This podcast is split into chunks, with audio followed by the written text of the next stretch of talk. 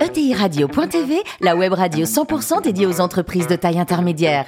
Animée par Alain Marty, en partenariat avec l'Union des marques et Généo Capital Entrepreneur, la société d'investissement des familles et des entrepreneurs qui voient loin. Bonjour à toutes et à tous, bienvenue à bord de ETI Radio.tv. Vous êtes plus de 43 000 dirigeants d'entreprise abonnés à nos podcasts. On vous remercie d'être toujours plus nombreux à nous écouter. Chaque semaine, bien sûr, vous pouvez réagir sur les réseaux sociaux, notre compte Twitter, ETI Radio-du-bas TV. À mes côtés, pour co-animer cette émission, François Révollier, cofondateur de Généo Capital Entrepreneur. Bonjour François. Bonjour. Ainsi que Natalia Abella, directrice du développement et de la communication de l'Union des marques. Bonjour Natalia. Bonjour. Aujourd'hui, nous recevons Franck Le Bouchard, le patron, le CEO de Devialet. Bonjour Franck. Bonjour. Alors, vous êtes né en 1966, diplômé d'HEC, et votre premier job, c'était chez Colgate Palmolive. C'était une super expérience, un chef de produit, quoi, à la dure. J'ai adoré. J'ai adoré parce qu'à l'époque, chef de produit dans les grands groupes comme ça, on était, euh, enfin, on avait tous les leviers. Voilà, on faisait la pub, on faisait les promos, on faisait la stratégie produit. C'était, fantastique. Formateur, debout 5 heures du mat. Et... Ah oui, c'était à la dure. Bon, ensuite McKinsey pour vous reposer. Et donc là, vous aviez aussi des beaux clients comme Danone ou Castorama, une entreprise que vous allez suivre de près, si je puis dire. Quoi. Oui, oui, c'est un client euh, qui m'a recruté. Donc effectivement, euh, j'ai, j'ai adoré travailler chez Castorama. McKinsey, c'était, euh, c'était bien. Oh, c'était bien, McKinsey, comment Dites tout. Donc, Castorama, vous avez 36 ans, là, vous avez 15 000 collaborateurs. Enfin, bravo, c'était bien, quoi. C'était un chaud comme expérience. Oui, oui, c'était. Euh... Non, ce qui était passionnant à l'époque, c'est que Castorama euh, avait perdu beaucoup de parts de marché face à son concurrent. Euh, il fallait réinventer, il fallait passer de chez Casto, il y a tout ce qu'il faut, à, euh, à de la déco, à des coussins, des rideaux, des tringles. Et réinventer quelque part le métier. complètement quoi, hein. anticulturel chez Casto, donc c'était un beau, c'était une belle mission, ouais. En 2003, c'est Jérôme Sédou qui vous recrute. vous partez dans le bel univers, un Gaumont pâté, euh, mais c'était pas facile à l'époque. Hein. Ah bah en 2003, les salles de cinéma euh, donc, dont j'ai pris la direction étaient, euh, étaient en décroissance. Et il y avait beaucoup de.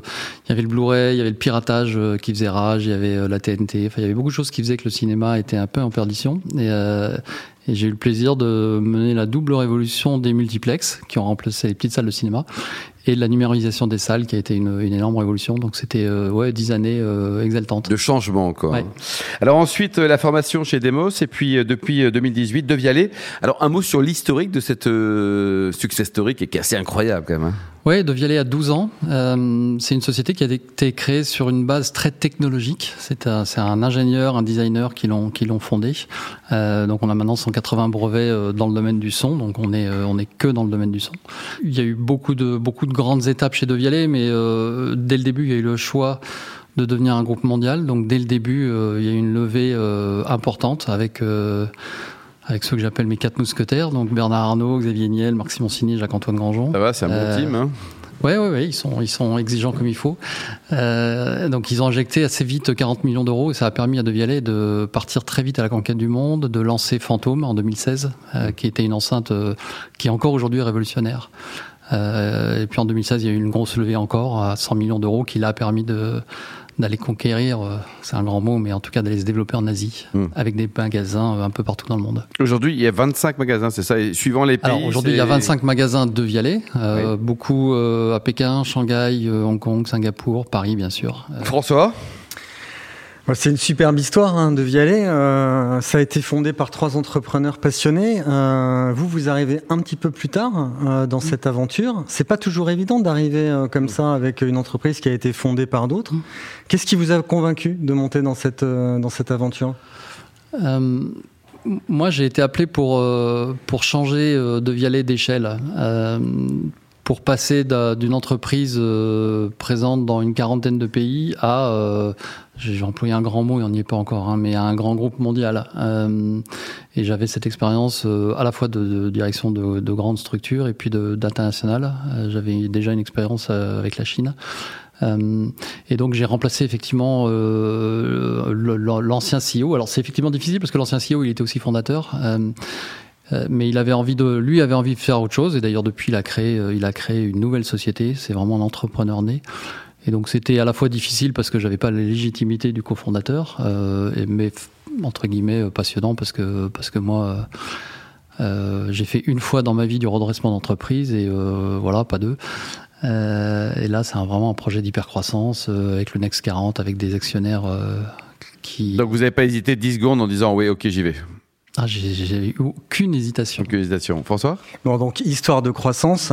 Pour ceux qui nous écoutent euh, et qui rêvent pour une partie d'entre eux de passer de PME à la fameuse ETI, comment on fait le scale-up? C'est quoi les, grandes étapes pour euh, faire cette croissance? Vous êtes quoi actuellement là? Vous êtes en dessus ou au-dessus de 50 millions d'euros de chiffre d'affaires? Ah, on est nettement au-dessus, oui. Nettement au-dessus, très bien. Et on est 400 personnes, donc oui, on est dans la catégorie ETI. Euh, et on est au Next 40, donc peut-être qu'un jour euh, on sera au CAC 40. Euh, bah, passer de PME à ETI, d'abord il faut avoir envie. Hein. C'est-à-dire que euh, c'est pas le. Je crois que c'est pas le même sport. Il y a des nouvelles contraintes. il faut avoir dans beaucoup de cas envie d'aller à l'international. Euh, donc c'est des prises de risques. Euh, voilà, vous dites, euh, vous dites, on va se développer en Chine, bah il faut y aller. Vous arrivez là-bas, personne ne vous attend. Il n'y a pas que des belles histoires en Chine. Hein. Il y a des, on voit, il y a plein de gens pour vous raconter qu'il faut faire très attention, qu'ils vont vous piquer vos technos. Enfin bref, il n'y a que des histoires d'horreur. Donc il faut avoir envie. je crois qu'il faut avoir le marché aussi, c'est-à-dire qu'il faut avoir, il faut être, il faut être acteur sur un grand marché pour pour avoir envie de passer ETI.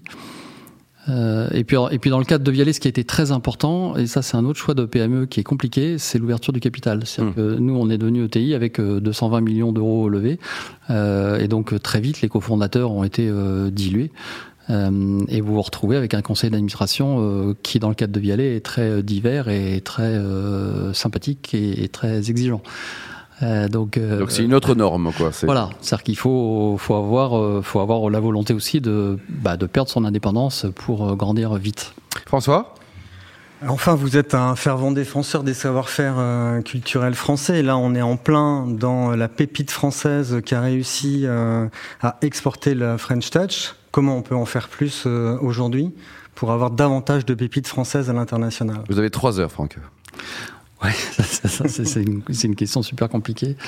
Euh, moi, je, je, je, je reviens là-dessus. Je pense que le financement est très important. C'est-à-dire que euh, il y a des pays qui sont faciles. C'est-à-dire si vous êtes français, vous développez euh, en Angleterre, en Allemagne, en Italie ou en Espagne. Euh, ça, c'est jouable euh, et vous pouvez le faire euh, sans prendre trop de risques. À la seconde où vous décidez de passer l'Atlantique et de vous implanter aux États-Unis, là, ça devient compliqué. Il faut des moyens, il faut du temps, il faut de la patience, il faut prendre des claques. et l'Asie, c'est encore, c'est un peu le sport ultime en termes de développement. Donc, moi, je crois qu'il faut être, pour se lancer là-dedans, hors d'Europe, on va dire, je pense qu'il faut être solide, il faut être patient.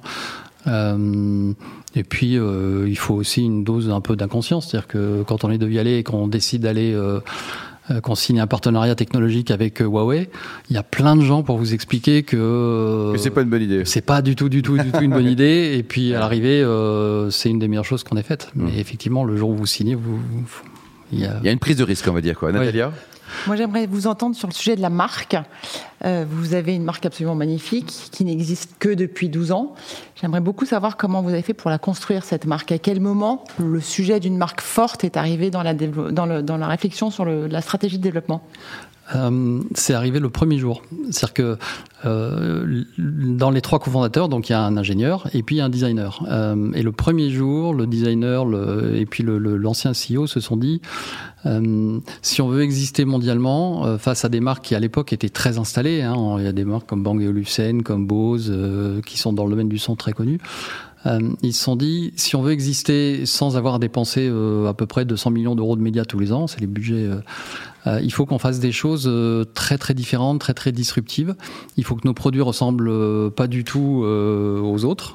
et si vous voyez et la techno non plus. Donc si vous voyez nos produits comme Fantôme, ils, enfin ils ressemblent pas à une enceinte noire cubique classique. Euh, et dès le début, euh, il y a eu cette volonté, il y a eu le constat de se dire on n'aura jamais les budgets médias de, nos très grands concurrents, les Bose, les JBL, les Harman Kardon, euh, qui font des milliards d'euros de chiffre d'affaires. et donc l'idée, ça a été de se dire, bah, il faut que nos codes de marque soient tellement différents qu'au fond, on va parler de nous. et c'est ce qui a été fait. Il y a eu des, ça a créé des grandes, des grandes étapes. C'est-à-dire que par exemple, il y a un YouTuber américain qui a une chaîne YouTube qui s'appelle Unbox Therapy. Donc c'est quelqu'un qui ouvre les produits. Euh, un jour, il achète Fantôme, il déballe euh, et il est euh, extatique. Et c'est une des plus belles vidéos qu'il ait faites. Il a 17 millions de vues sur cette vidéo. Et donc c'est ça qui, par exemple, ça vous a coûté combien tout ça? Rien. Il a acheté le produit lui-même. Donc euh, voilà. Mais c'est parce que le produit est différent, parce que toute notre communication, euh, tout est différent. Donc c'est et puis d'abord, et puis on a envie de faire ça. C'est-à-dire que si mm. c'est pour faire des affiches qui disent qu'on est les meilleurs. Oui. Natalia L'autre point qui est intéressant euh, chez vous, c'est celui du parcours client, du parcours de vente, avec l'expérience, les corners, les boutiques. Mm. Comment vous avez fait pendant toute cette période de confinement dans les boutiques qui étaient fermées? Comment le digital est venu vous aider sur ces sujets-là? Alors effectivement, euh, ça a été ça a été une énorme euh, angoisse en mars, ça, parce que nous, dans notre parcours de vente, ça part de vous entendez le mot de Vialet la première fois de votre vie, et en moyenne, six mois après, vous achetez. Donc il faut que pendant six mois, il y a, alors on a, très, on sait exactement, ou à peu près exactement quand ça se passe, mais au bout du bout, il faut entendre le produit. C'est-à-dire que euh, personne se lève le matin en se disant je vais m'acheter une enceinte à 2500 euros. Euh, mais en revanche, une fois que vous l'avez écouté, alors évidemment, euh, si vous êtes dans la cible et si vous pouvez vous l'offrir, mais, ça passe par une écoute. on a tous nos magasins fermés, toutes nos cabines, personne ne peut plus écouter, même chez les copains. et là, je sais pas encore vous dire pourquoi, mais nos ventes web, qui représentaient à peu près 15% du chiffre d'affaires, ont explosé. Et donc, euh, est-ce que c'est le bouche à oreille? Est-ce que c'est euh, la, la, théorie qu'on a en interne euh, Mais elle est, elle est validée par rien. Donc, il n'y a pas d'action marketing particulière. C'est naturellement que ça. Non, parce qu'on faisait déjà notre marketing intégralement digital. nous, l'hypothèse, c'est le patron de la Fnac qui m'a dit ça parce que je, on, partageait ça et il disait bah les deux premières semaines j'ai vendu des ordinateurs, des cartouches et des imprimantes et les deux semaines d'après j'ai vendu des télévisions et des enceintes. Mmh. et donc nous, on pense que les gens se sont fait plaisir en s'équipant à la maison. Natalia? Une dernière question. Euh, vous avez déclaré récemment dans une interview que votre but n'était pas forcément de construire une marque statutaire pour les passionnés d'audio, je cite, mais plutôt d'en élargir le public. Ah oui, parce que alors il faut voir ce que c'est un passionné d'audio. C'est quelqu'un qui achète un ampli, euh, en général entre 5 et 10 000 euros. Euh, des belles enceintes audiophiles, c'est 20 000 euros pièce, et il vous faut des câbles en or normalement à 1000 euros le mètre. Ça, c'est les passionnés d'audio, euh, et, et, ils sont super. Hein. Moi, j'adore discuter avec eux parce que c'est impressionnant. mais nous, les gens à qui on, on, on parle, c'est des gens qui qui aiment la musique évidemment, qui ont envie de, de l'écouter avec un son très très pur et qui n'ont pas envie de s'embêter avec le préampli, l'ampli, les câbles, euh, les connectiques, les machins. Voilà, euh, ils veulent que, ils veulent brancher, se connecter, idéalement en Wi-Fi. Je recommande pas trop le Bluetooth, mais bon, hmm. peut-être Bluetooth, euh, et que ça et que ça fonctionne. Donc c'est ces gens-là à qui on à qui on parle. Franck, dites-nous là en actualité produit, vous avez deux trucs bizarres dans les oreilles. Là, c'est quoi? Ah, c'est notre nouveau bébé euh, que nous commençons à expédier la semaine prochaine. Euh, ça aussi, c'est une grande source de stress parce qu'on a déjà vendu. Euh, beaucoup, euh, donc les clients attendent. Euh, ça s'appelle Devialet Gemini. C'est un énorme changement pour Devialet parce que euh, là on s'attaque à un marché qui est le marché de, alors on appelle ça les écouteurs sans fil. c'est un marché dominé par une marque blanche avec une pomme. Il y a tous les grands mondiaux. Ils en vendent combien eux Ils en vendent de ce qu'on a compris 80 millions d'unités par an. 80 millions d'unités par an. C'est un marché à 23 milliards de dollars sur lequel il y a, bah, il y a Apple, Sonos, Bose. Et vous ambitionnez combien? 40% de part de marché je je, j'en sais rien. Franchement, alors moi, depuis six mois, je fais plus aucune prévision d'aucune sorte. Euh, mais donc, et, l'autre gros changement au-delà d'aller sur ce marché, c'est que on a réussi euh, à lancer un produit au prix du marché. Euh, donc, autant sur nos enceintes, on est plutôt haut de gamme, pour le dire comme ça. là, on lance le produit à 299 euros quand, quand, le, quand le marché se situe en gros à 280 euros. Encore un peu plus cher, mais pas beaucoup. Quoi. À peine, à peine. Il y a d'autres nouveautés peut-être pour nous en guise de mise en bouche là pour ah ben on n'arrête pas là. On a on a lancé deux produits euh, avec des partenaires ce coup-ci. Donc vous vous souvenez qu'on avait fait, euh, on a un partenariat avec la, avec Huawei, avec Free en France, avec euh, avec Sky en Angleterre. Et donc là on en a lancé deux sur les deux dernières semaines. On a lancé avec SFR en France une enceinte qui pilote la télé. et on a lancé avec Vodafone en Espagne il y a deux semaines. voilà, et on a encore deux lancements de cette nature. Bon, vous n'arrêtez pas, quoi. Pour terminer, euh, Franck, le plus haut métier du monde, c'est quoi? C'est patron, dirigeant d'une ETI ou acheteur de golf? Euh, J'aurais adoré acheter les golfs à une époque. Euh, c'était il y a trois ans. Aujourd'hui, je, je, le regretterais vraiment. Vous êtes quel handicap au golf? Alors, je suis 11, je suis un très mauvais golfeur. Oui, ça va, 11. Euh, Ouais, non, vous non. bossez un peu quand même, parce que 11, faut quand même bosser un peu, non? Ah bah alors là, le golf, ça vous aura pas échappé, c'est un peu calme, hein. Euh, Mm, tout est fermé, donc euh, oui, non, mais je, je bosse beaucoup, oui. Merci beaucoup Franck, merci également à vous Merci. Natalia et François. Fin de ce numéro de ETI Radio.tv. Retrouvez tous nos podcasts sur notre site et suivez notre actualité sur nos comptes Twitter et LinkedIn. On se retrouve mardi prochain à 14h précise pour une nouvelle émission. L'invité de la semaine de TI Radio.tv, une production B2B Radio.tv en partenariat avec l'Union des marques et Généo Capital Entrepreneur, la société d'investissement des familles et des entrepreneurs qui voient loin.